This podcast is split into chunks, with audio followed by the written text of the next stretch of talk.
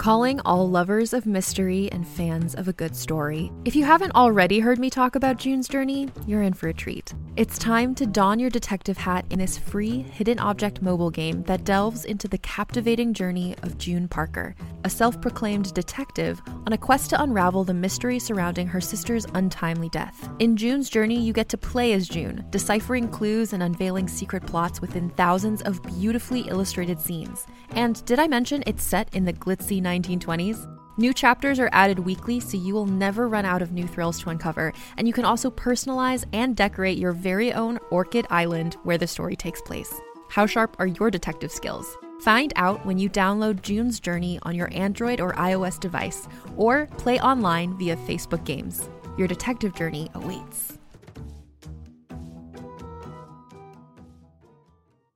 Hey there, it's Rachel Ballinger, and I am thrilled to invite you to Rachel Uncensored, my podcast where I get real with my friends and celebrity guests, where we talk about all sorts of topics. From personal stories to hot button issues, we cover it all. New episodes drop every Wednesday, so make sure you tune in on Apple Podcasts, Spotify, or wherever you listen to podcasts. Trust me, you won't want to miss out on the fun and candid conversations we have here on Rachel Uncensored. Everyone, this is John Rocha, one third of the Geek Buddies, with this awesome ad for you. If you like this show and you want to make your own, and some of you have reached out and asked us about making your own podcast, well, let me tell you about Anchor. It's free. There's creation tools that allow you to record and edit your podcast right from your phone or computer. And now you can even add any song from Spotify directly to your episodes. The possibilities are endless for what you can create, whether it's music analysis, your own radio show, or something the world's never heard before. Go ahead and let your freak flag fly. Anchor will distribute your podcast for you so it can be heard on Spotify, Apple Podcasts, and so many more places. And you can make money from your podcast with no minimum listenership. It's everything you need to make a podcast in one place. Take it from us here at the Geek Buddies. Download the free Anchor app or go to anchor.fm to get started. Now, on with the Geek Buddies show.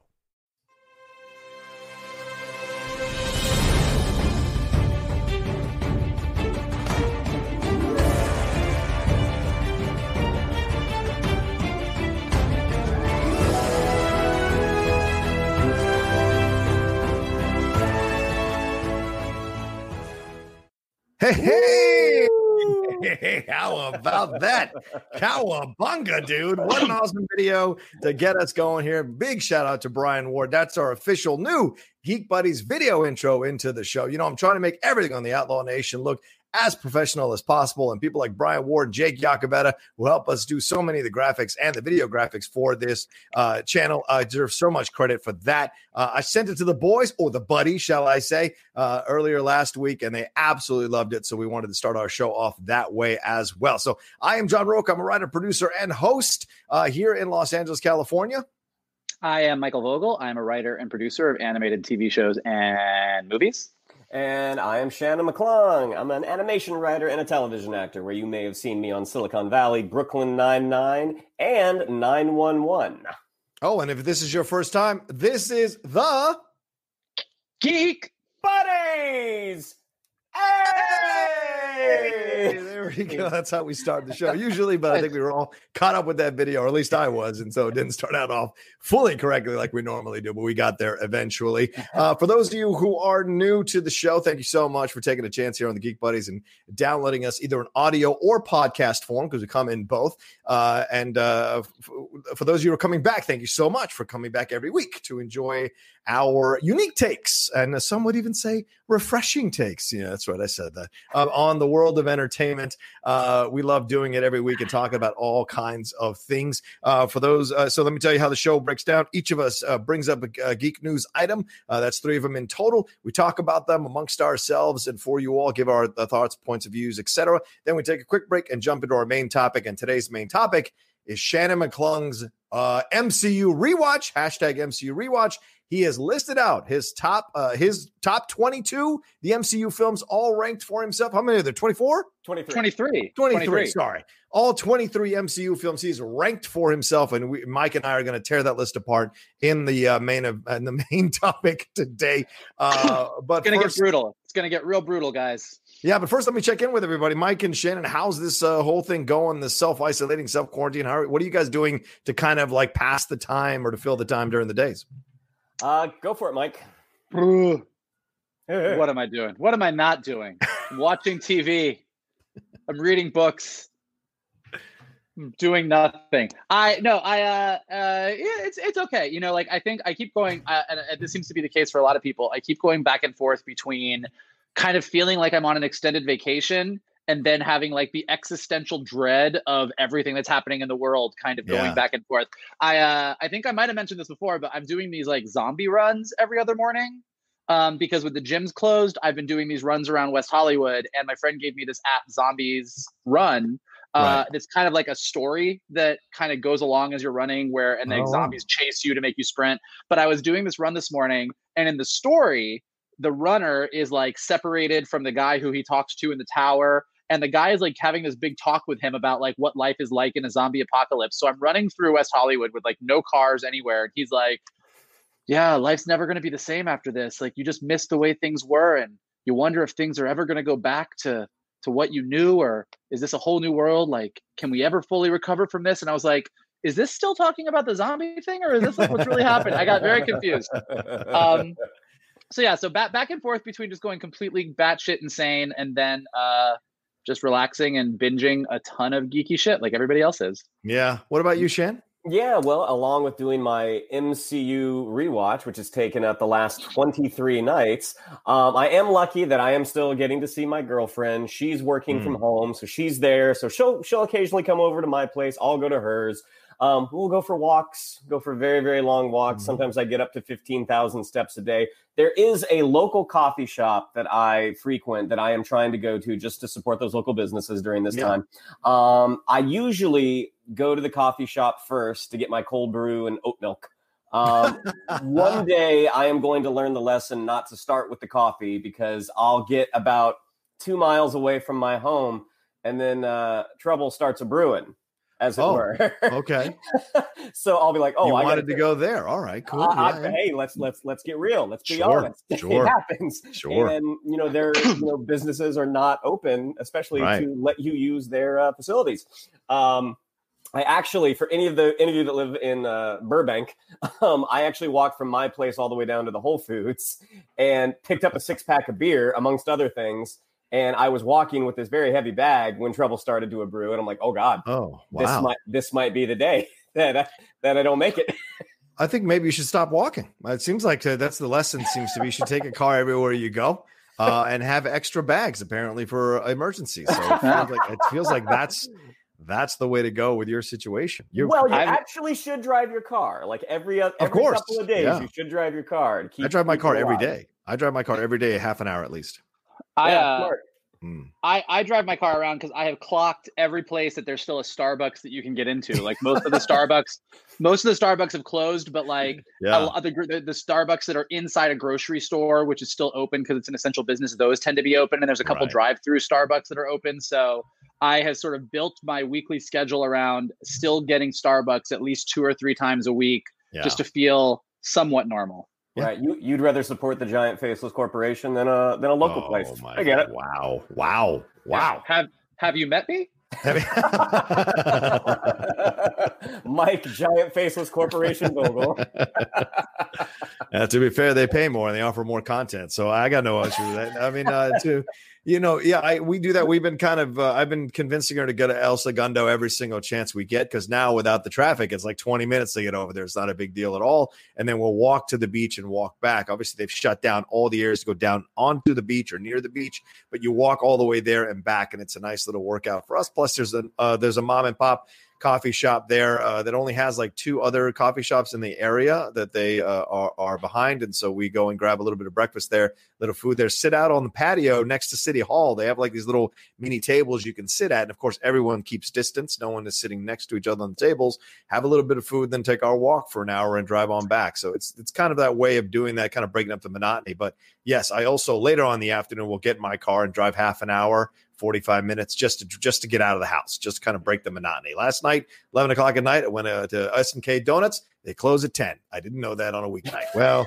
lesson learned. Lesson learned. I, uh, so now is- yum is yum anybody- is anybody um is anybody howling where you guys are at night? Howl? Is any- At night. So yeah, yeah. Sounds weird. Sounds weird. I know. Yes, it Uh, does.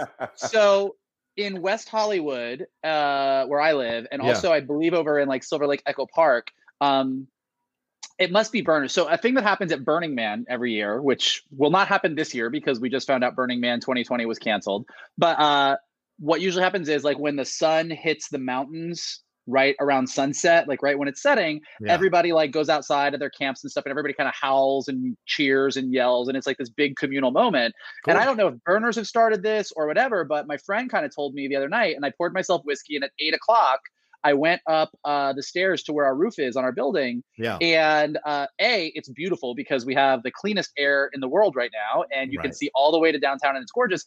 And people all around the city are like cheering and howling and yipping at eight o'clock at the exact Wow. same time, uh, and it's actually kind of awesome Okay. uh it's it's it's with everything going on where you sort of feel disconnected from everyone and everything Yeah. and it's you know it's so quiet there's not a lot of traffic out so you can hear everything and you kind of go up i went up on the roof i kind of sipped my drink and people were just yipping and howling and i howled and i've done that for the past couple of nights and it's been kind of nice Just letting it all out.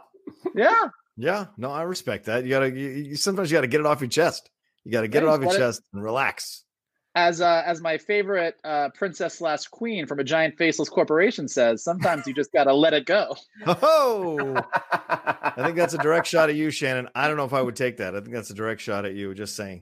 Um, for for me, the uh, we we found out when we went and go. We went to walk at the Olympic Park. Uh, the, oh, sorry, the park on Olympic Boulevard. It's over there. I can't remember the name of the. But we had the. I think Eric Rogers is one year. Uh, uh, uh, holds one year anniversary, one year birthday there. I think at the park.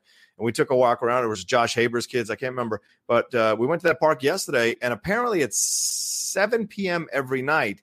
Uh, people at a complex that are above a uh, clinic or a center or hospital, they go out and they clap for two minutes, um, kind of sending a positive message down to the people who are working either. I think it's across the street or below them uh, in the uh, hospital center that's there. So pretty positive uh, reactions there to discover as we're walking around. You know, it was like, oh, what do we do? Well, we're not in a situation where we can do that, but it's. I know that that's happening across the world in many places as well. So people showing a little bit of support for people who are on the front lines and stuff. So that's positive, positive stuff uh, in the in uh, in the grand scheme of things. So uh, anyway, let's get into uh, geek news item. Let's entertain you with our geek and take your mind off this stuff and get into some geeky stuff. Uh, who's going to start with us? Uh, who's going to starting first for today? well, that would be me. Okay. So Rebecca Rubin, who writes for Variety, announced on Monday that uh, Trolls World Tour, the sequel to 2016's animated musical, landed the biggest debut for a digital release ever. Now, Universal didn't actually provide any statistics uh, to say what the actual numbers were, but they did say it was the number one title across major on-demand video platforms such as Amazon, Apple, and Fandango.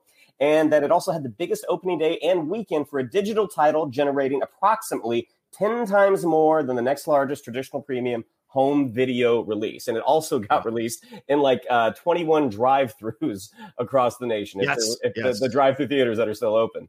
Um, so, yeah, I mean, uh, people are wondering now is this, could this be the way that some future releases could go once this is all over? I Yeah. have my thoughts. What do you guys think? We've been talking about it for the last few weeks. This idea of which is the which one of these big major films is going to go down to uh, uh, video on demand and streaming, and we certainly had that with uh, Trolls World Tour, kind of being the first test case. I think Michael mentioned that a couple weeks ago, being a test case to see what it would, what the results might be in, in that way. But in the article, uh, the I was I read a couple, a couple articles about this, and they mentioned that they uh, even with boxing, who has numbers to kind of that are correlative to this situation. And, and by that i mean they can they can uh, get numbers and give you an idea of how many people are watching and tally the money and whatever. It takes them four months to tally the results. So we won't know for a while what this did but they did say it was 10 times uh, more uh, than uh, Jurassic World: Fallen Kingdom did, and that was about two to three million on its first day, uh, and then over the weekend, over the week, it was thirty million, I think. So if it's going to do that kind of uh, level, then we are looking at what you would argue is a hit, and it's already come out that Disney saying Onward became a hit because it went to video on demand. It would not have been a hit if it didn't. So this could be the first kind of mini step towards the direction of more and more streaming stuff. Mike, what do you think?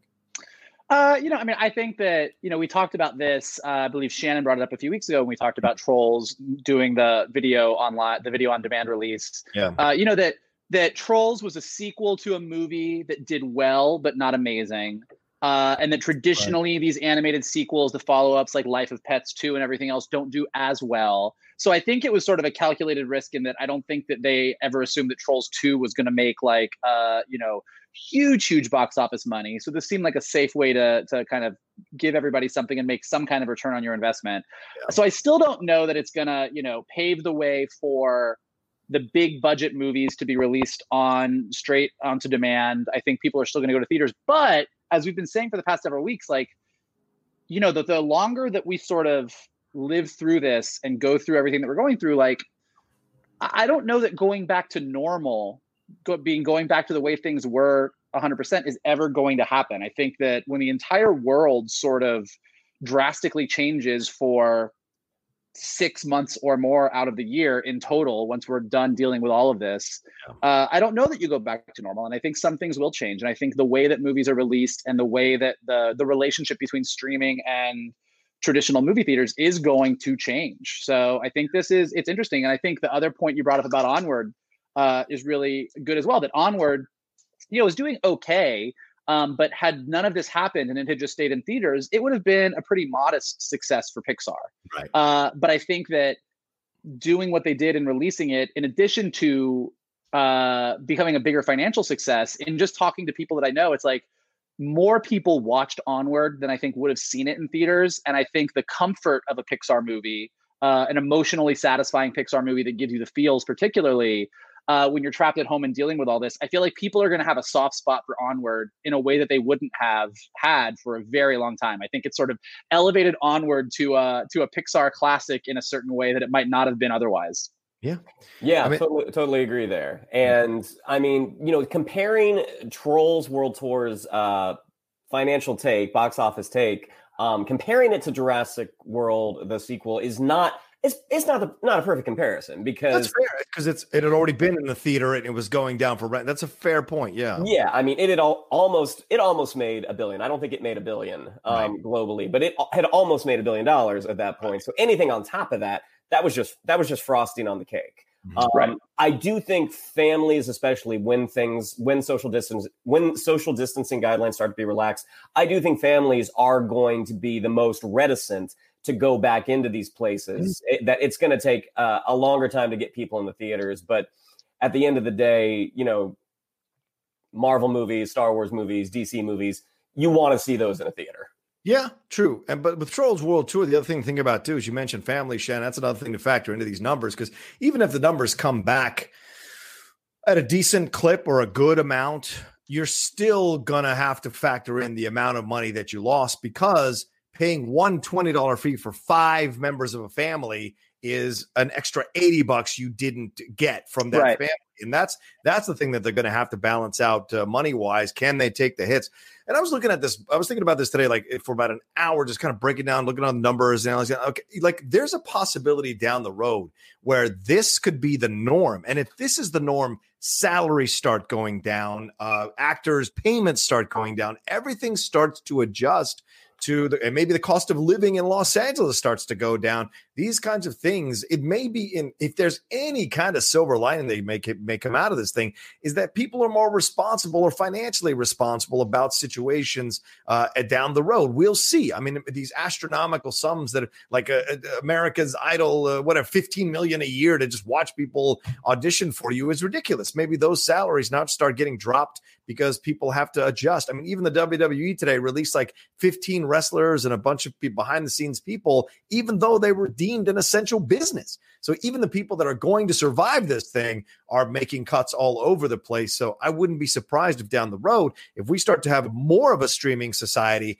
that the actors' fees, directors' fees, producer, all that kind of stuff just starts dropping. Mike, you're the executive. Is that a possibility at all? I mean, uh, you don't want to hear that, I know, because it's good. It's a good chunk of change for you. But like, no, no, no, it's not that. It's just that I don't.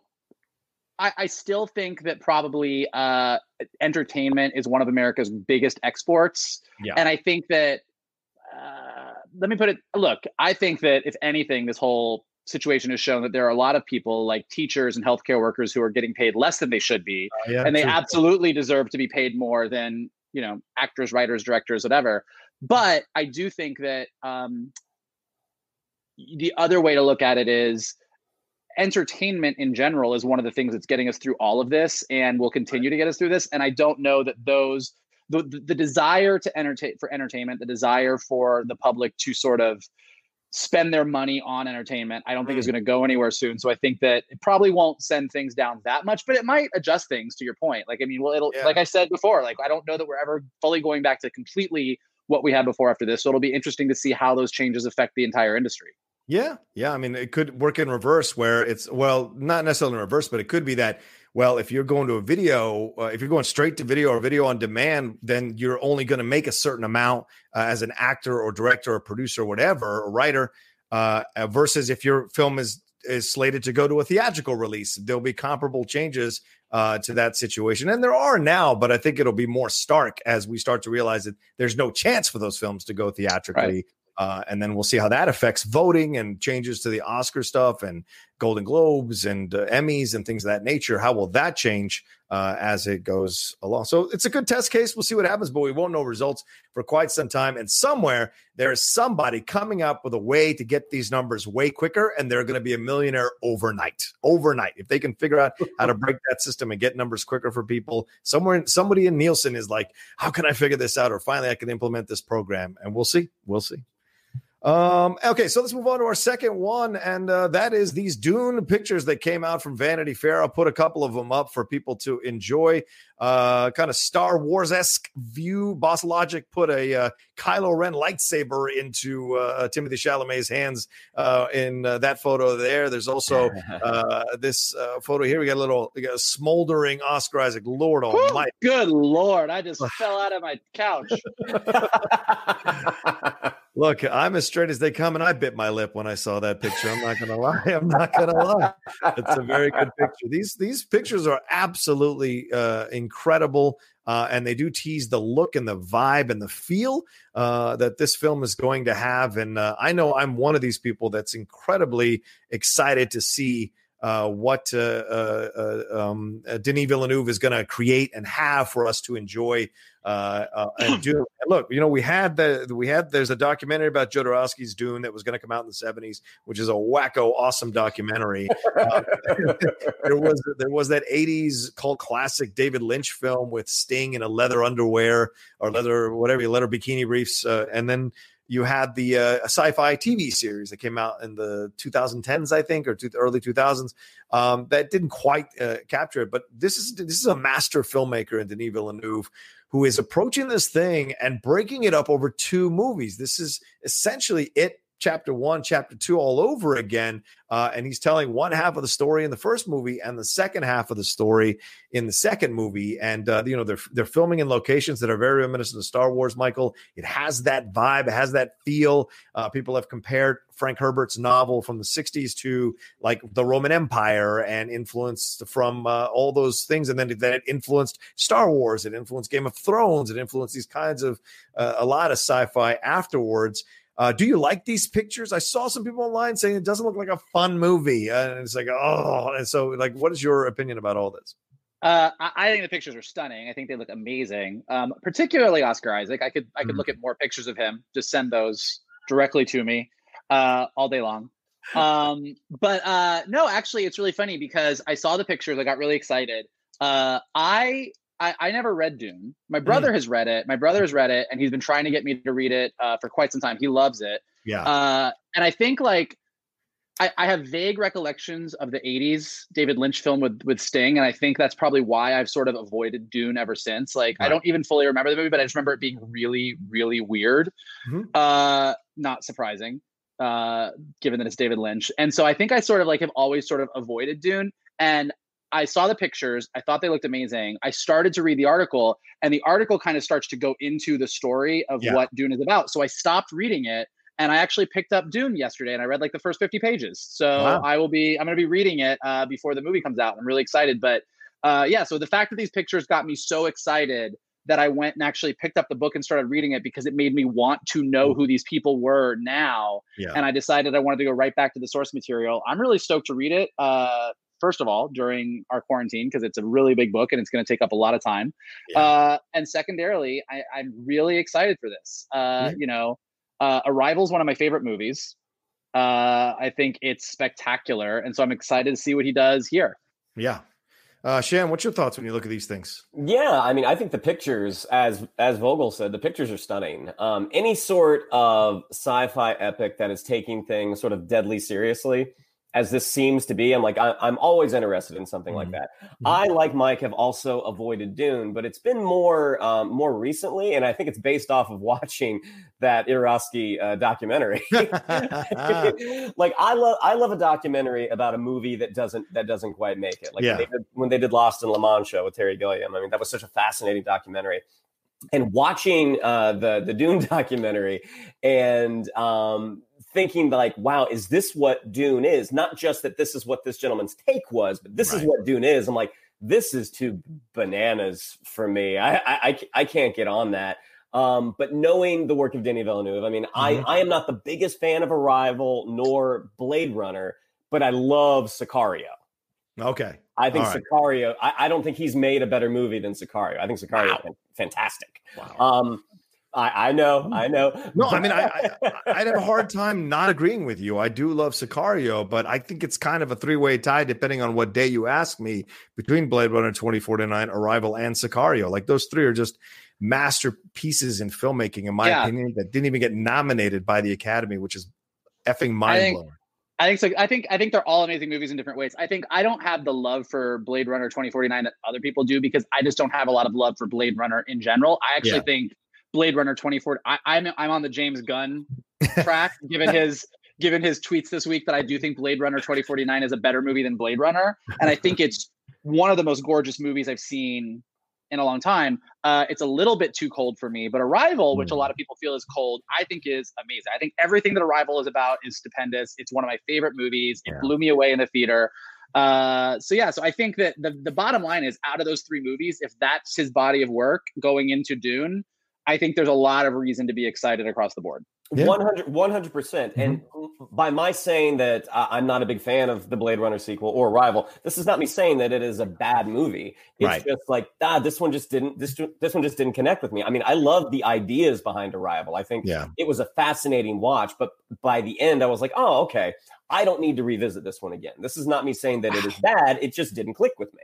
Um, which man. we- we will talk about other movies that didn't necessarily click with me a little bit later. Yeah. I can feel my my heart starting to. I'm getting ready for this Marvel debate. I'm already like just getting mad over here.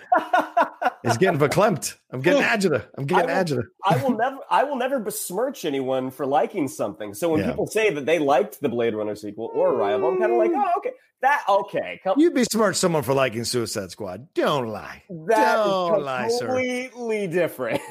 I think that's it. Okay, You said fair never. enough. You Fair said enough. never. Yeah, I, yeah, I will never besmirch someone when they like something that a lot of people like. I actually saw. I actually saw a awesome. great.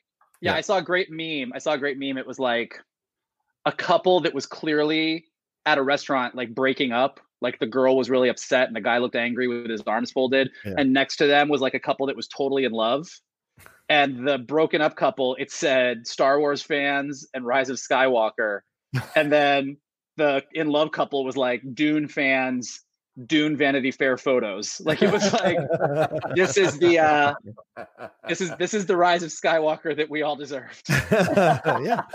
We'll see. I mean, a lot of people who have not, who don't understand the chronology of these, of this book and, and Star Wars are like, this looks like Star Wars, or this sounds like Star Wars. Like, no, uh, sorry. Uh, Dune came first. Sorry, guys. Dune came first. 1965, I think, is when the book came out. So Dune came first. And there's an article that people are floating around on social media where Frank Herbert has some not nice things to say about what he felt Lucas took from his book and used for himself and made billions of dollars. So it's not like I- Herbert was struggling. So I will say that, like, I mean, as someone who is a huge fan of like Joseph Campbell, Hmm. Hero's Journey, like the like everything that is built into Star Wars, very specifically that George Lucas did with Hero's Journey, even in just reading the first 50 pages of Dune, I was like, oh, yeah, I'm I'm in. I get like it. Yeah. It has hero. It has that hero's journey, sort of classic Right. mythological hero's tale written all over it from like the first five pages. You're like, okay, I, I got this. I'm in.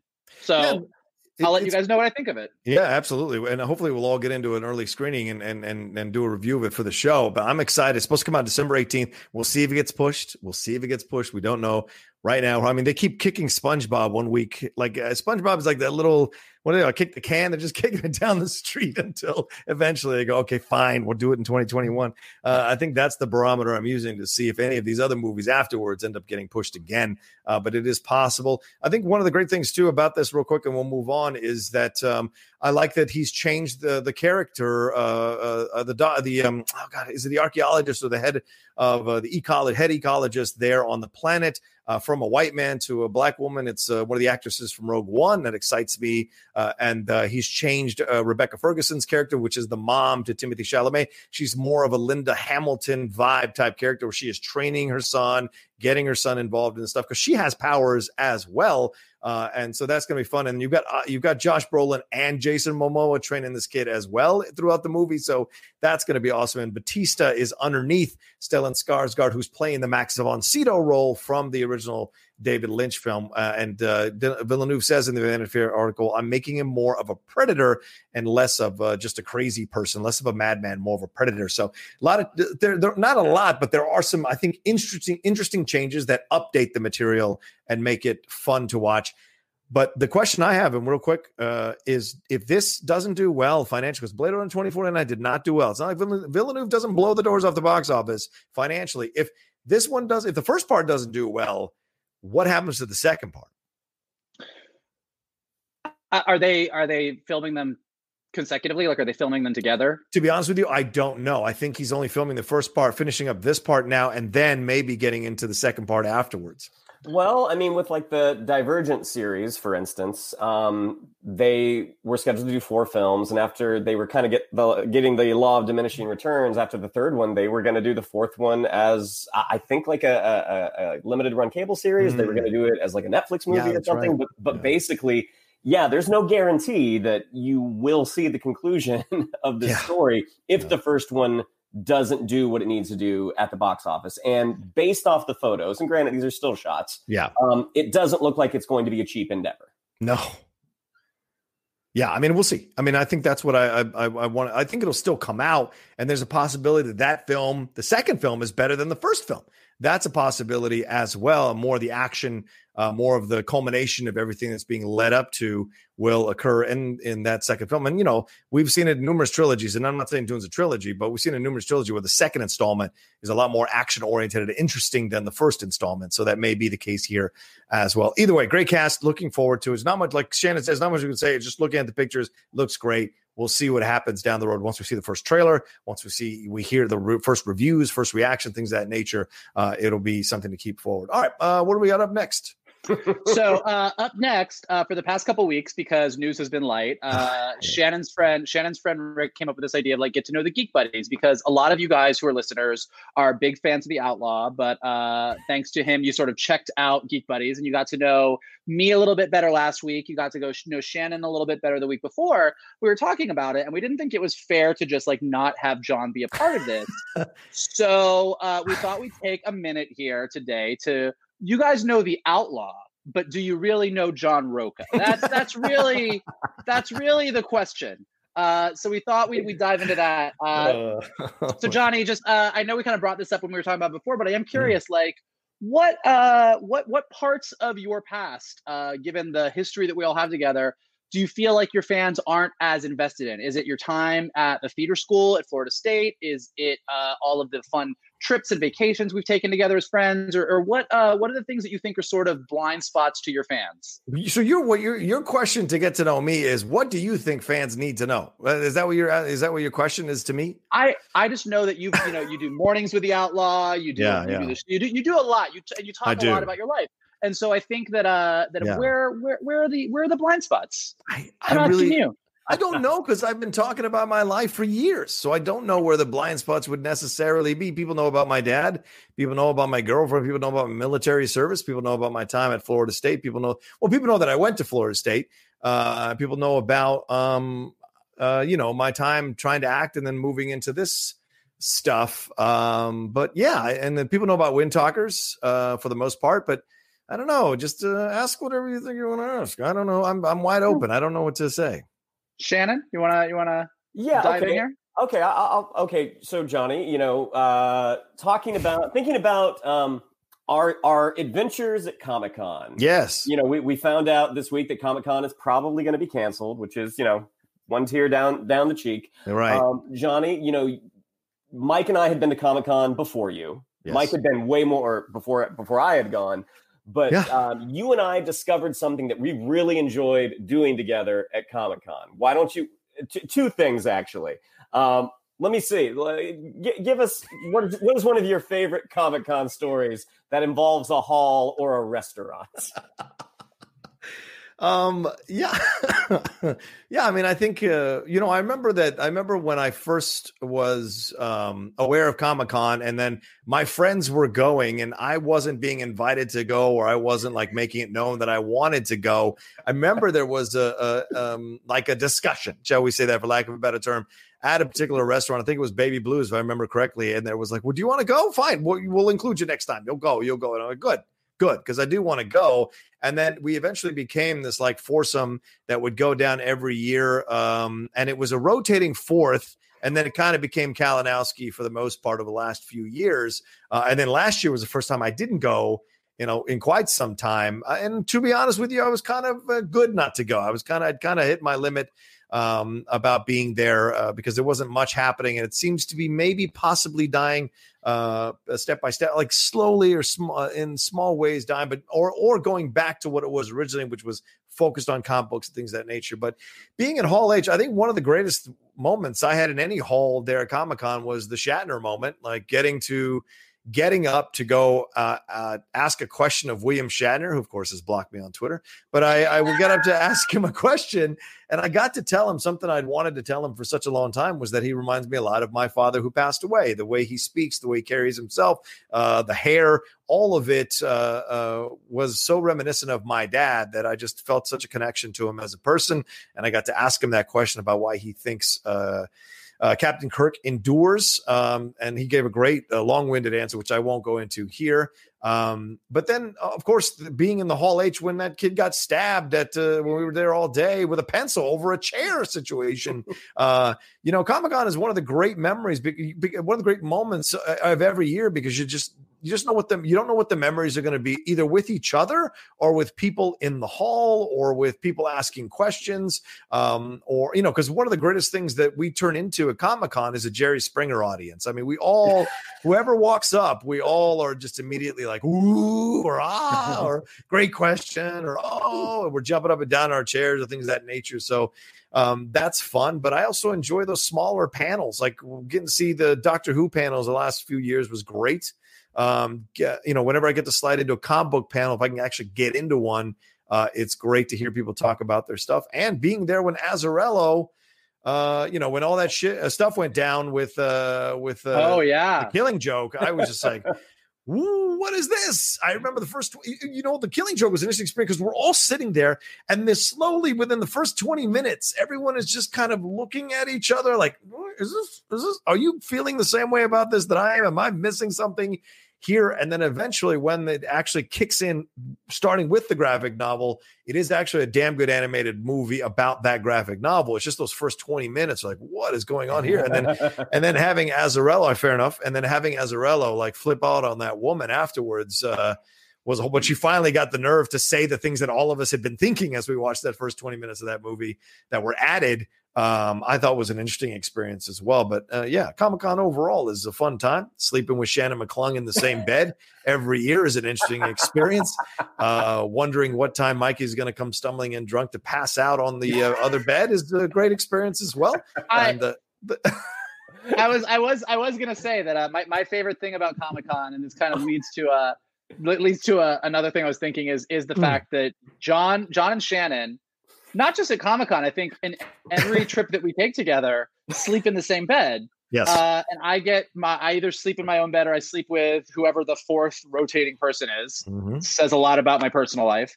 Um, but uh, but yeah, I think that um, my favorite thing about one of my favorite things about Comic Con, all told, all the panels, all everything, is that uh, in the morning when everyone's kind of sleeping before we wake up, the thing that wakes me up every morning at Comic Con is John and Shannon sort of starting in on this comedy act where they start giving each other shit with their eyes still closed about who took up too much of the bed or who took too much of the true. covers and watching these two very straight very heterosexual men bicker with each other is is one of the is one of the internal joys of my life I, I'm not going to deny that. I'm not going to. It's one of the fun, it's one of the most fun moments in the morning. I don't have to open my eyes, and I just know I know I've got a great comedy partner in Shannon McClung. He can roll with anything. He's always on his toes, so it's great. it also it, it also makes me realize even aside from comic-con Mm. uh you know i was bringing this up to somebody recently that um it, we are all grown men. Hmm.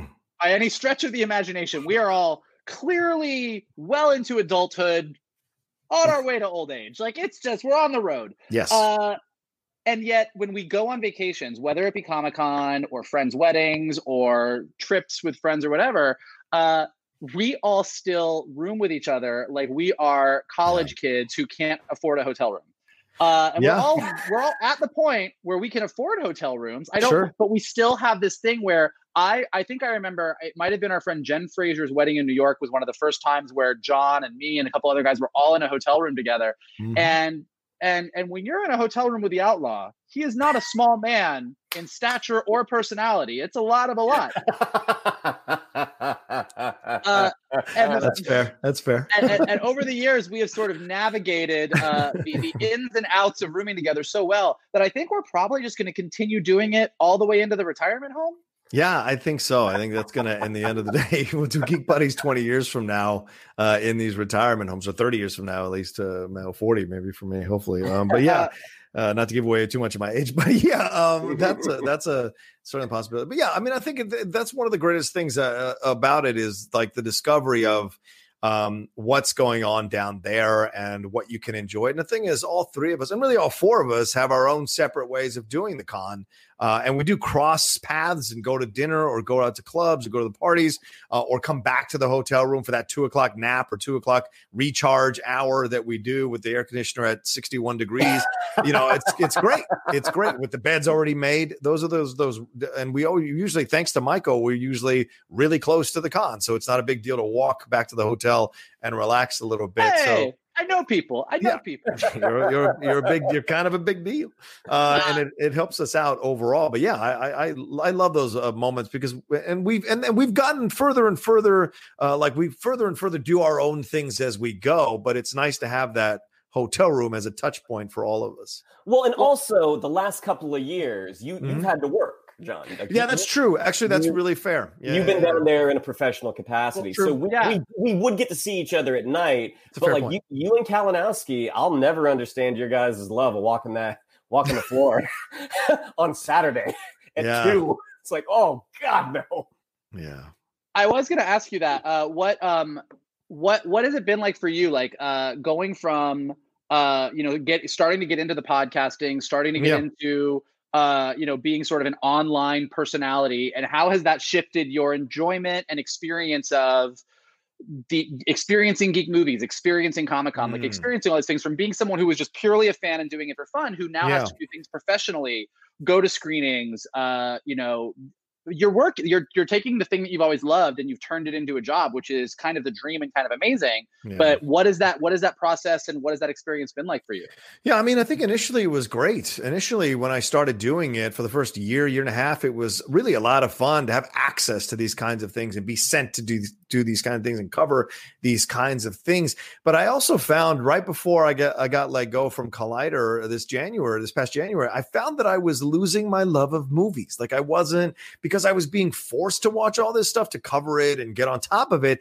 I didn't feel like I wanted to come home and watch a movie, right? It's like a chef. The last thing you want to do is come home and make dinner, right? And so you just don't, you just, I didn't, I was starting to lose that. And that was really starting to scare me, to be honest with you, because I used to love like sitting around and putting on TCM or putting on whatever movie, just flipping channels till I find a movie I want to watch and things of that nature. And I was losing that because so much of my life was being consumed by watching these movies and covering these movies and watching movies for the top 10, for the cinephiles, uh, for these other things, for Geek Buddies a little bit and things of that nature. So it was becoming to me a chore and it was taking away my love of movies. So this kind of starting the channel and doing whatever has kind of reawoken my enjoyment of entertainment and media and movies because now I can cover it at my pace and what I want to cover, and what I want to do.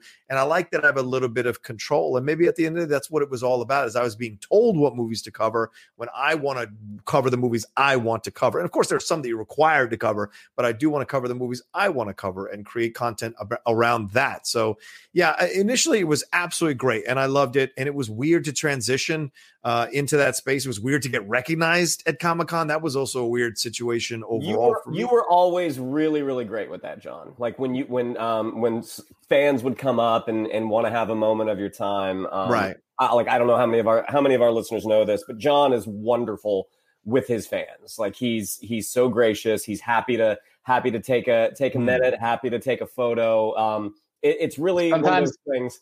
Sometimes you might say he's better with his fans than with his friends. Oh, oh, come on. Come on. Sometimes sometimes maybe we feel a little left out. Maybe we feel a little hurt.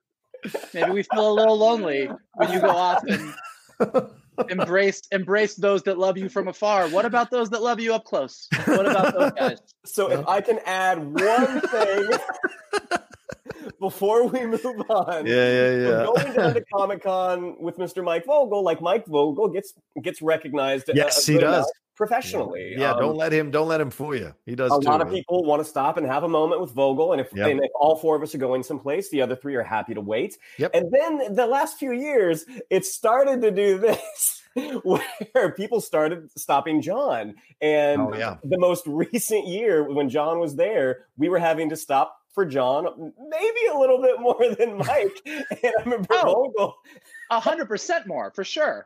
Vogel turning to me and Kalinowski and being like, huh, so this is what that's like. oh, the uh, is that the kingdom come moment? So that's what that feels like. Uh, yeah, I mean, look, it, it's it's that's been great. It's it's it's uh, you know, it's it's been nice to have those moments. And look, I'm I'm I know people will think I've got it, and I do. I have an ego. I have a belief in myself.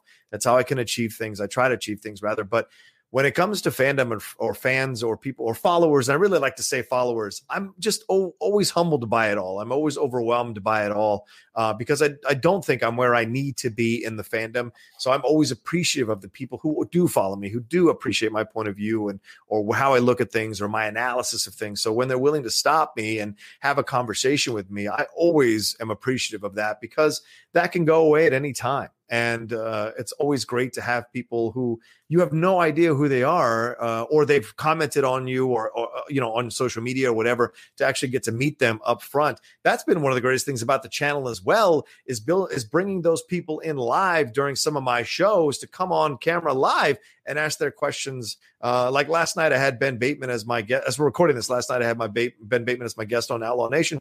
A few people came in live who had never met him, and I got to put it put them on, and we all talked that kind of stuff. So I'm very interactive with the channel and that's the approach i want to have with my brand is a very interactive brand because i don't have a fear of it you know? Uh, christian mentioned that one day at on sen live. He's like aren't you afraid that it might make bad radio to bring people in? And i'm like no because uh, i can always talk to anybody. You know drives my girlfriend crazy you know because I'll have a conversation with the person when we're ordering the drive-through in Starbucks, and it drives her nuts. She's like, "Just say what you want and get it and go." And why do you have to go? So, how's your day going? What's going on with you? But I just like to talk to people um, in that way, and so when I get the chance to get, it's always humbling. Honestly, I, I know it's always humbling. I'm never going to deny that. I'm never going to say anything other than that. Can I be egotistical at times? Absolutely. I'm never going to deny that. But uh, but I, I, would agree. I would agree with that. Yeah, thanks. and then he wonders why I spend time with the fans instead. But like when uh, when I but when they come up and say hi, I like to take the time uh, to make them feel welcome because a lot of them always come up to me later and go like, I, I was afraid to say anything to you. And I was like, well, why? What is what have been your experiences with other people that you'd be afraid to come up and say hi. So I, I always like it because it, it, it it feels like hey someone's watching your stuff, and, and, you know as I'm building this channel, it means even more. It means even more. So yeah, um, yeah. All right. Anyway, yeah. Is that it? Is that good? That's good. Okay, good. That's good. That's good. That's a good. It's a good place to end, I think. yeah, I agree. I agree. All right, well, let's take a little bit of a break and we'll jump into our main topic and tear apart Shannon McClung's MCU uh, uh, list, uh, and we will be, we'll be right back right after this. And we're back. I think that's a good way to go into it. Uh, Shannon, you've been doing this uh, MCU rewatch. For those of you who don't follow Shannon, he's at there. Go Shannon underscore McClung on Twitter. Go and follow him there. He has been doing an MCU rewatch of all 23 movies. He just finished it and then he released his rankings. Uh, let me, well, actually, why don't you tell us what inspired you to do this and then we'll talk about your, we'll release your, we'll show your rankings and we'll discuss it. Well, and also, did what, you do? And also, and oh. also, did you do? Did you do chronological? Did you do release oh, yeah. date? Like, what was your? Give us the I whole. I did release dates. I, I, wanted to do release date because that's how we would have seen them when we were watching them in the theaters. That makes sense. Um, but basically, when um, it, it seemed like we were gonna that we were gonna be shutting down for a little bit and having to stay home for a little bit, it was like God, um, you know, I think it's going to be more than three weeks, and mm-hmm. really, you just need three weeks and two days to do the entire Marvel Cinematic Universe and trying to establish a little bit of a schedule. Like to me, the Marvel movie at the end of the at the end of the day, that was sort of like my reward. Hmm. Um, I tried to do a little bit of work. I tried to do a little bit of writing. I'd like to go for a walk, but at the like, I wanted to have something scheduled. Like, all right, at the end of the night, I do this. Yeah. Um, so that is where that is where this idea came from, and then I figured, you know, throw it up on Twitter and have people uh, tell me that I'm wrong. what was there? Was there a desire? Who, who would who would ever do that? Who would ever do oh, oh, oh, oh, oh, we get into it. what What was your desire to do the MCU? Like, what inspired you to do this? Was just to pass the time? Were you Were you inspired to want to revisit these films because you'd been wanting to for quite some time, and now uh, the time came for you to be able to do that? And why did you limit to one movie a day? Did you want to just be able to savor it for 24 hours and then move on to the next one? It was a combination of like the, Marvel Cinematic Universe. I'm not a Bond guy, um, but the Marvel Cinematic Universe has the most movies out there that you can mm. do kind of like one after the other. And there were certainly times where I would finish a movie and I would just want to watch the next one. Mm-hmm. Um, but that's why I chose to do one movie a night. Um, yeah. Cool. Um, all right, Mikey, any last things, or should we bring this list up?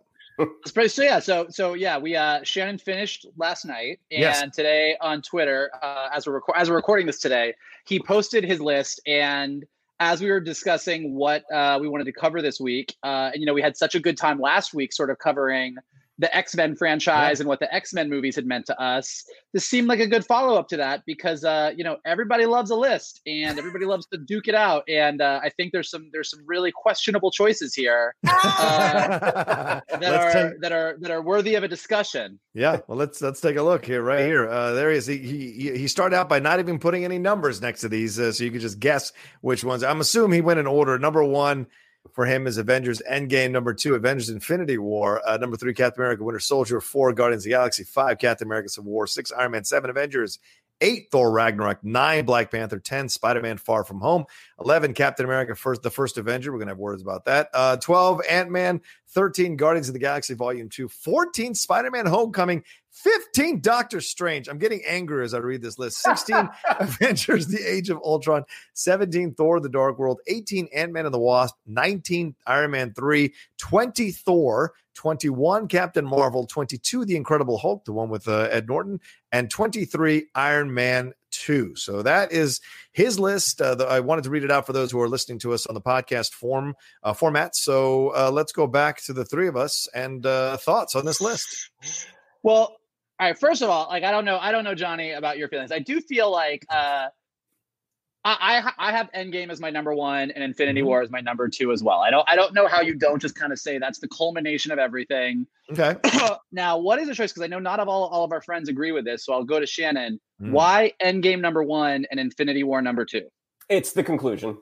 Yeah, that's, that's why because it's it's the conclusion. As much as I love Infinity War, um, there was and, and I, and I think probably Infinity War was probably the more difficult film to pull off because you have so much more you have so many more balls that you're juggling mm-hmm. um, but just all of these moments that have been built up for 23 movies or 22 movies at that point excuse me mm-hmm. um, Thor or uh, Captain America lifting the hammer for instance I mean figuring out how the heroes were all going to come back seeing all of these heroes side by side by side by side by side seeing the you know the the splash page that we've talked about where mm. you know the good guys are running at the bad guys that's when you that's when you get the most epic stuff that has happened in the MCU that is why Endgame is above Infinity War for me Wow. Okay. okay. Johnny? Okay.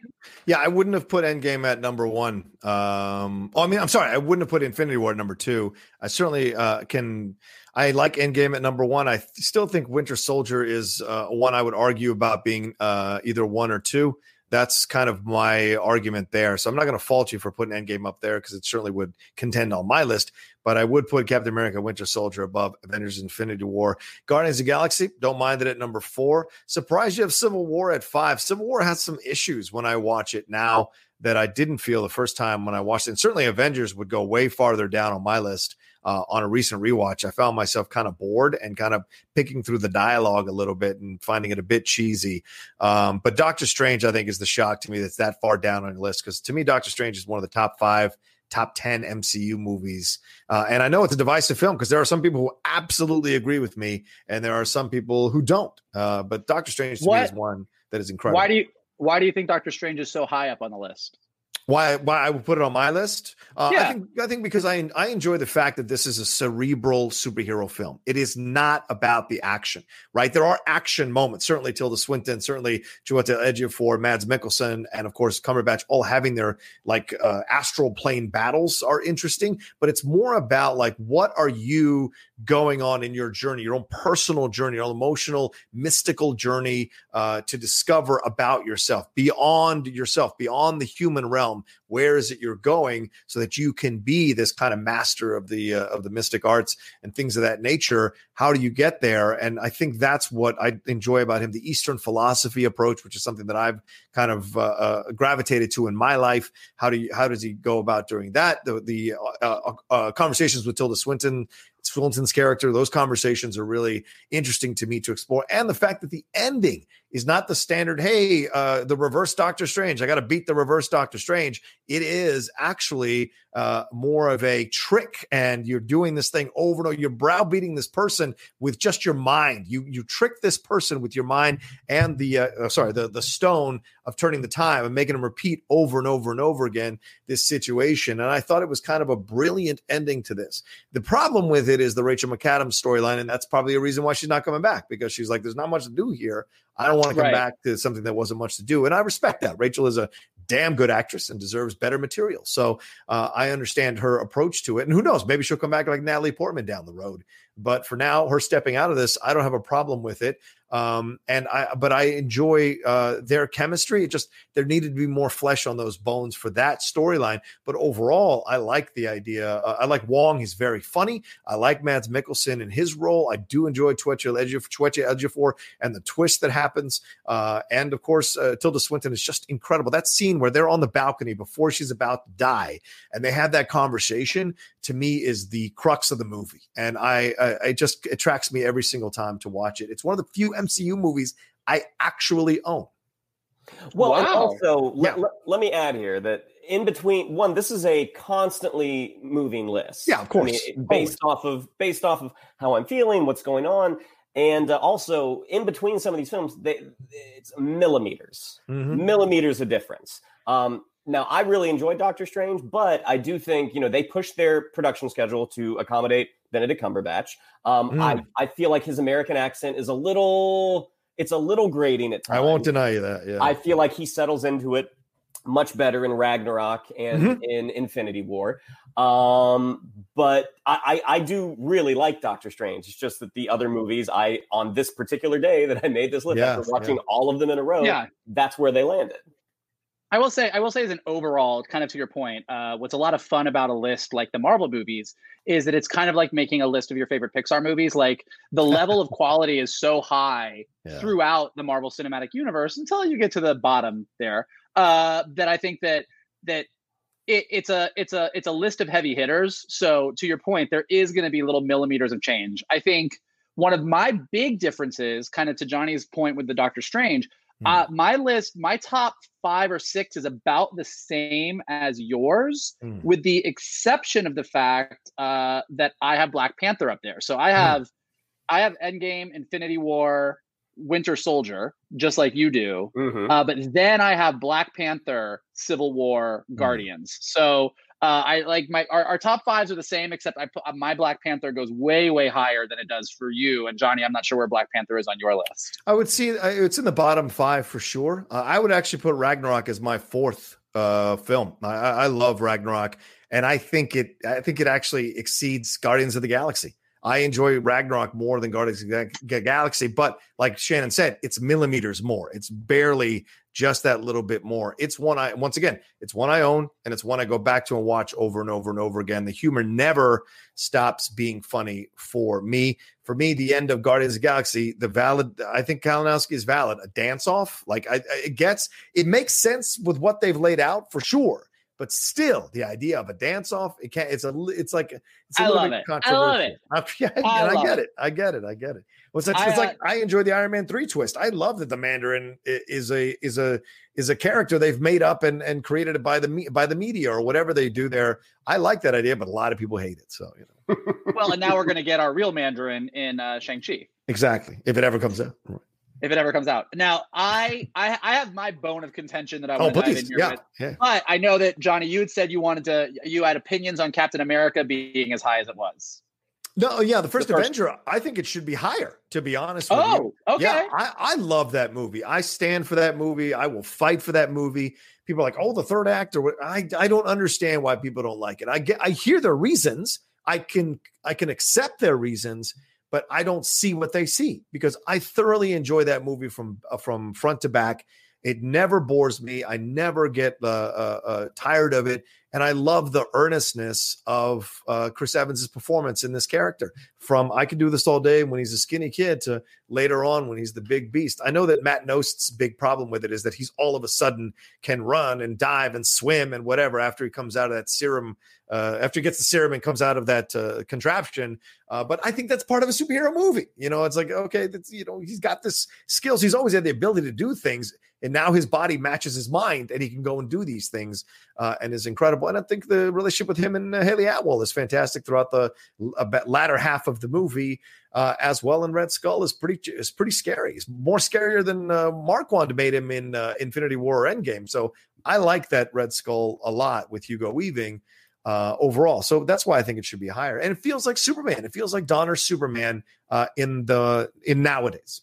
That's my opinion. The, th- the two things that kept it down for me, because mm. I agree, I think the Steve Peggy romance is one of the purest things in the Marvel Cinematic Universe. I Agreed. think Chris Evans, especially considering his body of work leading up to that movie, that he played wise asses the whole yep. time. Yep. And the fact that he was able to come in and play this earnest guy that you believed. I mean, and this was this is a combination of the special effects and his performance, but you believed he was that little guy. Um, the yeah. thing that keeps it down is the curse is is the curse of the montage. I, I wasn't a big fan of the Act Two montage. Um, and also, oh, I, right. I think they really fumbled the ball with Bucky. That mm Okay. You need you needed that moment between the two of them. On because, the train, you mean? Yeah, on the yeah. train. Like mm-hmm. I don't feel like I, I, feel like that should have been because Peggy talks about like it was Bucky's choice. Is like right. you don't get that. You don't get that Bucky let go. It's like Steve he slipped. And yeah. I think it should have been a choice for Bucky that he should have said. And they actually did this in one of the uh, animated Avengers films mm-hmm. in the same moment where Bucky says to Cap, "The world needs you more than me," and he lets go. Wow. Right. See, I and I think what they did even though like it, it's set up and, and I think he gets redeemed, um, I think that was a little bit of a fumble, and that's why it's down there. Um, I think they fumbled with uh, the the the guys. What are the guys? His crew? What's oh, his... the, the Howling Commandos. The Howling Commandos. I think they messed. I think I would have liked to have seen more with them because uh, mm-hmm. you cast someone like uh, McDonough, Neil McDonough, and you don't give him more to do than a few scenes. I think that's a yeah. Uh, I think that's a fumble overall. What about you, Mike? What, what's your thoughts on it? I've, I've talked enough about this. Listen, what about you? I, uh, you know, Captain America is only a couple higher on my list just mm. because of some other things that went up there. But I did put it higher. I, I kind of agree with both of you guys. I love Captain America. I think mm. it is 100% uh, gives me all the Richard Donner Superman vibes. And I think in the good ways and the bad ways. Like we all love Richard Donner Superman. We're all big fans of it. But when you go back and watch it now, uh, especially in the world we live in today, there's definitely cheesy moments. You can say mm-hmm. the exact same thing about Donner Superman that you say about Captain America. Mm, right. Uh, Christopher Reeve comes in and plays this earnest guy to a T. You 100% believe in him. The relationship between him and Margot Kidder is per- like perfect. I mm-hmm. love every moment of it. Seeing him just be Superman and go around and inspire people 100% works. And then yeah. for me, the Gene Hackman Lex Luthor stuff is really kind of funny and Gene Hackman-y, but doesn't the whole plot at the end it's kind of like yeah okay i guess and he like spins back time and it's kind of cheesy right. just the way that captain america has the montage and stuff like that so i think neither movie is perfect but both of them are so well intentioned and i will always have a soft spot for captain america for mm. that reason i think that i think that what's great about the captain america trilogy before you lead into infinity war endgame is that the even though they do fumble the ball with bucky in the first avenger the bringing him back as Winter Soldier in uh, in, in Winter Soldier works so well, and Captain yeah. America being that hero out of time in the second movie works so well, and then leading that into Civil War and having you know Avengers kind of two and a half, but yeah. kind of grounded in Cap's refusal to give up on Bucky. Uh, they even though they fumbled Bucky at the beginning, they definitely like stuck the landing with him mm. moving forward, which was great. Mm-hmm. Um, mm-hmm. Now, I want to talk about Shannon's janky list. I don't understand why, A, why Spider Man Homecoming is so far down the list. That's fair. And so far below Far From Home. Because although I agree that Far From Home is an exceptional movie as well, mm. uh, and even though I know that I think Homecoming is better, and I know that Shannon thinks Far From Home is better, I do not understand the distance between these and why Homecoming is so far down there, which is just ridiculous. ridiculous. Well, to say that it is so far down there is not entirely accurate because Far From Home is 10, Homecoming 10. is 14. Mm. There are three movies in between there. Now, I know you probably have more of an issue with the movies rather than the placement. Um, but, but, I agree. But I agree. But I think what Michael's trying to say is you start home. You start a Homecoming in the uh, beginning of the films you don't like. Uh, it's the top film that you st- when you start going into the films that you clearly do not like. It is the one that starts that whole descent. And so Mikey yeah. doesn't like that. That that's the gatekeeping Homecoming, movie Homecoming to go into is, the descent. Look, you, you got Spider-Man: Homecoming, and then you go to Doctor Strange, which we all agree is a, is a good movie. Then you go to Ultron, Thor: The Dark World. Homecoming is three. It's two. There's two, two. movies between Homecoming and Thor: The Dark World. Well, as we have said before, I like Thor the Dark World. oh, this is great. but um, when I first saw Homecoming, because I remember we went to go see it at the Dome at the mm. ArcLight, um, and part of this was the experience. There was a guy two rows behind us coughing. He coughed the whole movie to the point that our geek buddy he was patient zero. He had the corona. COVID 18 or yeah, whatever, they, whenever it came out. COVID is COVID 18. no, you know, they're in order, they're sequential, apparently. I'm not going to mention any names. but, but, that was one of the, re- like, I did not enjoy that experience because this dude was coughing the whole time. And rewatching it, I was like not experiencing the twist in the right environment. Mm. I mean, hmm. the twist with uh, Michael Keaton is amazing. It's so, so good. But the third act for Homecoming just doesn't bring it home for me. I, I, I, think I think it's good. I think it's fine. Um, but ultimately, where it stumbles, I feel like Far From Home just knocks it out of the park. Now, I'm also partial to the spectacle and the action and the, uh, the action mm. sequences, which you know, John and, and Mikey, I know you guys appreciate that stuff, but John's a little bit more. Uh, he's the theme guy. Mike is the story guy. Mm. Um, the Mysterio sequences in Far From Home like who who who would ever have thought that they could have pulled that off like stuff that they used to do in a comic book that they were able to pull that off so well yeah. in the film whereas the action in homecoming is fine like it's good it's fine um, yeah. i love the tony peter dynamic uh, in in homecoming i really love the peter um, happy dynamic in far mm. from home uh, i think it's so like the scene on uh, the Jet Oh. is just so heartbreaking. I Yeah. mean, it's so good. Yeah. Um, that is why Homecoming is where it is, Mhm. or that's why I- it is below Far From Home. I have I have I have Homecoming as number seven. I have Far From Home as number Far From Home is number twenty three. I'm just kidding. I'm just kidding. No, it's not. No, it's not. I actually love Far From Home. Uh, I'm in your Uh, camp no. though, Mike. Uh, I'll take I'll Homecoming- take Homecoming over Yeah. Far From Home. Yeah. Homecoming is number seven, and Far From Home is number eleven. So there are three movies between them for me too. It's I we're doing we're, we're, we we reversed it. Uh, I listen. It, you are correct. It's like degrees. I everything that you love about Far From Home, I also love about Far From Home. The scene with Happy and Peter on the jet makes me cry. When Yeah. Happy looks at Peter and sees that he is a young Tony Stark, like I, it, I, I break. It, it gets me every time. Yeah. Mysterio's amazing. It's all good. I think for me, um, post Civil War, where Peter Parker was so much fun, reestablishing Peter in his life, in his world, and kind of trying to find the balance of a story that still felt like a fun Peter Parker Spider Man origin story that built on everything you had established in Civil War and the current Marvel Universe. Yeah. I think they just nailed everything. I think opening it up post the Battle of New York with uh, with Adrian Toombs sort of as the in the in the role that he is is Michael Keaton's role, uh, kind of collecting the Chitauri artifacts. Like it was such a brilliant way to give him way bigger, more interesting story. To your point, the twist that he was Liz's dad came out of nowhere in the Yeah. best way. It was amazing.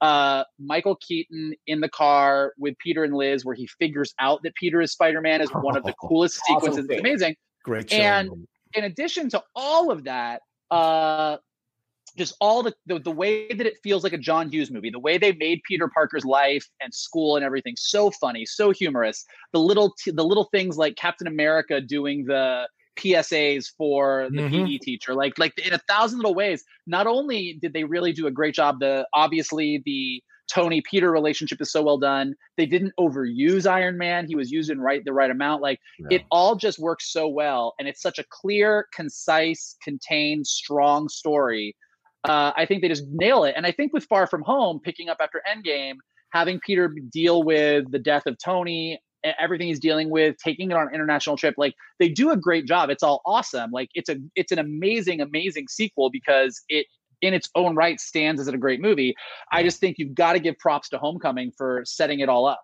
uh, and i think that some of the jokes with like uh with, with, with the teachers in Far From Home kind of fall a little flat. I think that Far From Home Mm, has its sort of weak points as well. Yeah.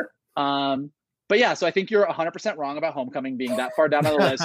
As the beginning, as the beginning of your Marvel movies that you don't like, I think you're 100% wrong and a terrible person and a horrible human being. Agreed. Um, what are the three movies in between Homecoming and Far From Home for you? All right, the three movies between so Homecoming is number seven. I kind of told you that I had Endgame, Infinity War, Winter Soldier, Black Panther, Civil War, Guardians as my top six. Mhm. Homecoming is number seven. Then the first Avengers is number eight. So I do have it higher than I think Johnny would put it. yeah, I'd put it down. Captain America, Captain America is number nine, the first Avenger, Hmm. and then Ragnarok is ten, and then Far From Home is eleven. Okay. Wow. Wow.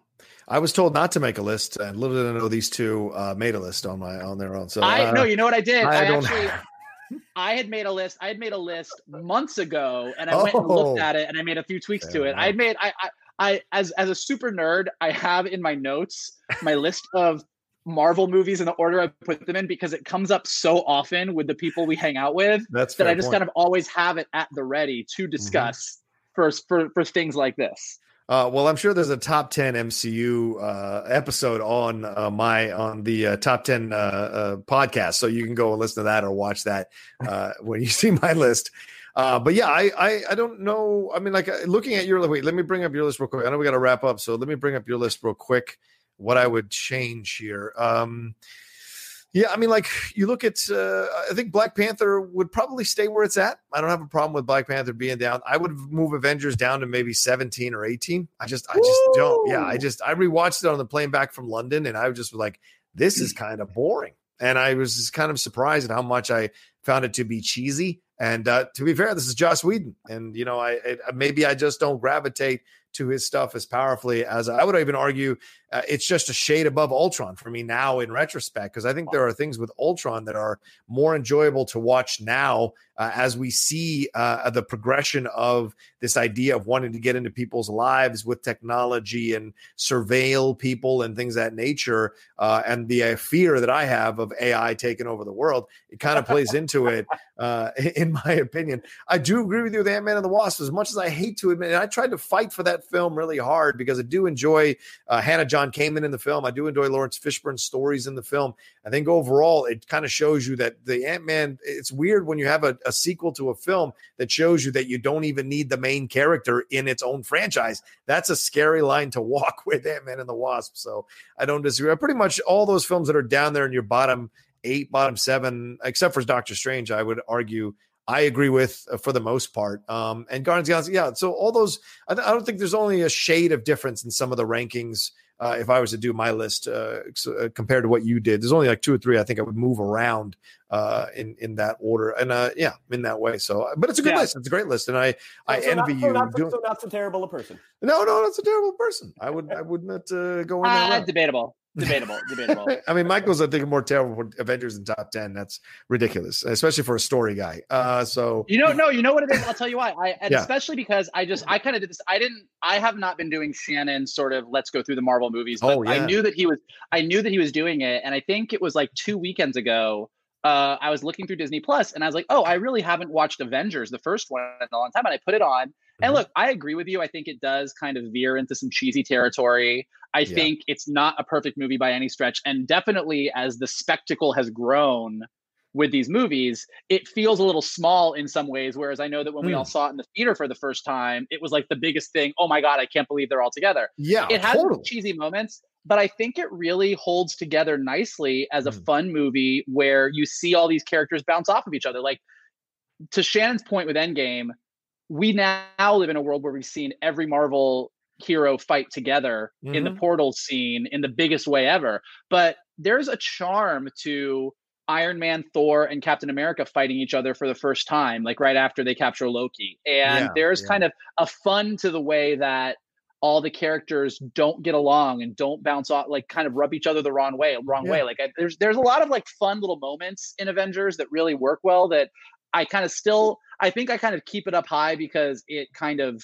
that was the first big Marvel payoff too. I think I have a soft mm. spot for it. But I do agree with you. Like then I went kind of I kept kind of watching. So I've been sort of pick picking the Marvel movies I want to rewatch. And I also rewatched Ultron, which I don't think I've watched maybe even since the theater. Yeah. And uh it's it definitely does suffer out of all the Marvel movies from mm-hmm. being it, it feels the most like a big sequel where they tried to do too much. Like yeah. there's a lot there's a lot going on and I think it does get a little over the top. But James Spader as Ultron is still mm-hmm. a joy to watch. Yeah. And watching Scarlet Witch come into it, like I, I really kind of got really into Hawkeye has that moment with her uh, in Sokovia when they're near the end where they're all battling it out. And he mm. kind of has that moment where he's like, You can stay in here and be safe and I'll protect you.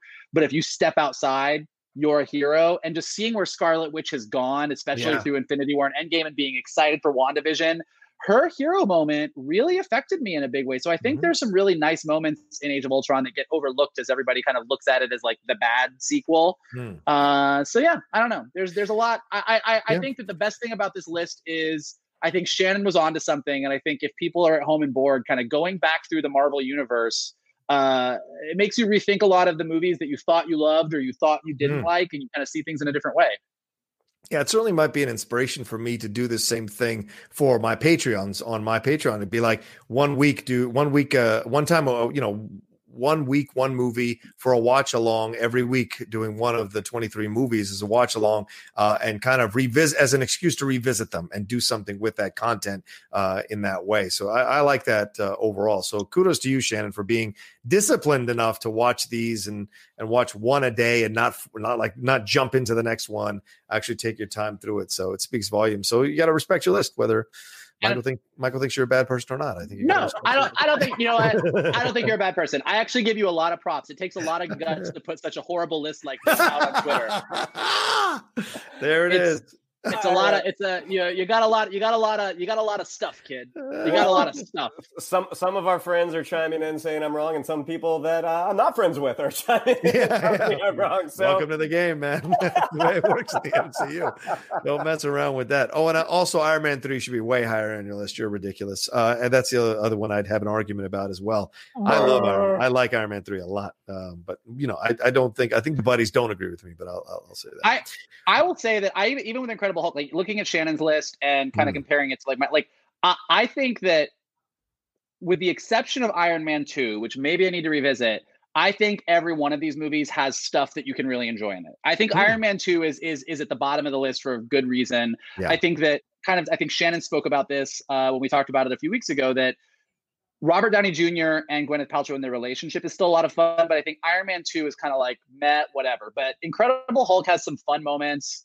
Uh, Captain Marvel, I love how they handled the Skrulls. I really like Brie Larson as Captain Marvel. I like Annette Bening. Mhm. Like with each one of these movies, I think that there's stuff that you can pull out, which when you look at the what Marvel has accomplished in their 23 movies over a decade, uh, the fact that we can look at all of these movies and even down to the last three or four, we're still in the I really like this movie, but category is really impressive. Yeah, agreed, agreed. Uh, and that's that's incredible. Yeah, incorrect, impressive. That's a perfect way to end that.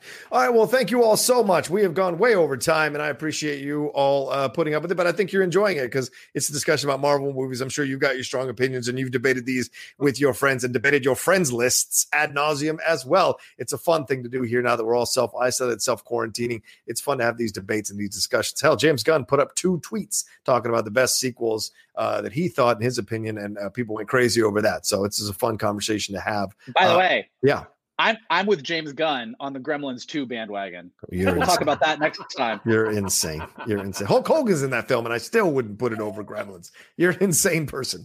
Uh, um, but I will go with him that Alien and Aliens are essentially uh, tied. I, I will agree with that a thousand percent.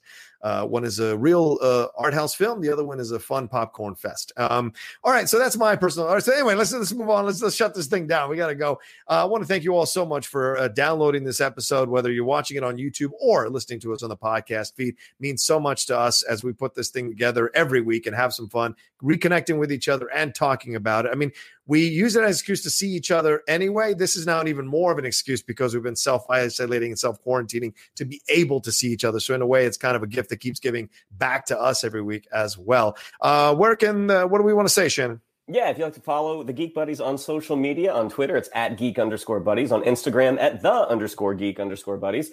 If you'd like to tell me I'm wrong and follow me on social media, it's at Shannon underscore McClung on Twitter, on Instagram, at Shannon the Geek Buddy. If you'd like to tell people that I'm right, you can follow Mike Vogel at MKToon. If you'd like to tell John that you think I'm just a great guy, you can follow him at, at the Rocha says. I kind of ran out of steam at the end. Yeah, you're there. You're almost there. to be fair, we've been talking for an hour and 22 minutes. Uh, Mikey, what do you got? All right. Well, listen, uh, we've been talking a lot about lists today. So if you're going to make a list of things that you should do after this podcast, number one, uh, you should uh, rate us and leave comments wherever you're listening. If you're watching us right now on YouTube, just leave a comment below. Subscribe to Johnny's page. Uh, if you're listening to us on Anchor or Spotify or iTunes, rate us, star us, leave comments. And then number two, uh, you should share us. So uh, retweet us, uh, post us on Facebook. Tell people that if they love geeky stuff, they should be checking us out. Uh, and then number three, you should definitely go to the Twitter page and ha- use the hashtag Shannon is wrong slash horrible in any of the comments that you leave us. And if you do those things, then we're all great. Everything's fine. You can't put a slash in the in the hashtag; it'll go away. But well, then uh, hashtag Shannon is wrong. Hashtag Shannon is terrible. Just Okay. depending on your tweet. Just depending on the tweet. Fair. the horrible, terrible, no good list. I respect that. All right. Well, there we go. Thanks everybody for watching this episode of Geek Buddies, and we'll see you next time on the Geek. Buddies! Hey!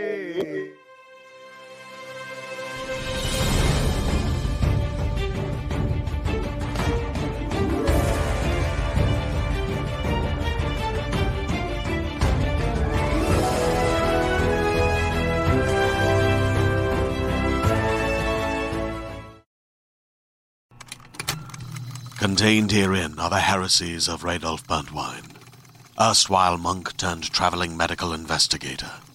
Join me as I uncover the blasphemous truth of a plague ridden world that ours is not a loving God, and we are not its favored children. The Heresies of Radolf Buntwine, coming January 2nd, wherever podcasts are available.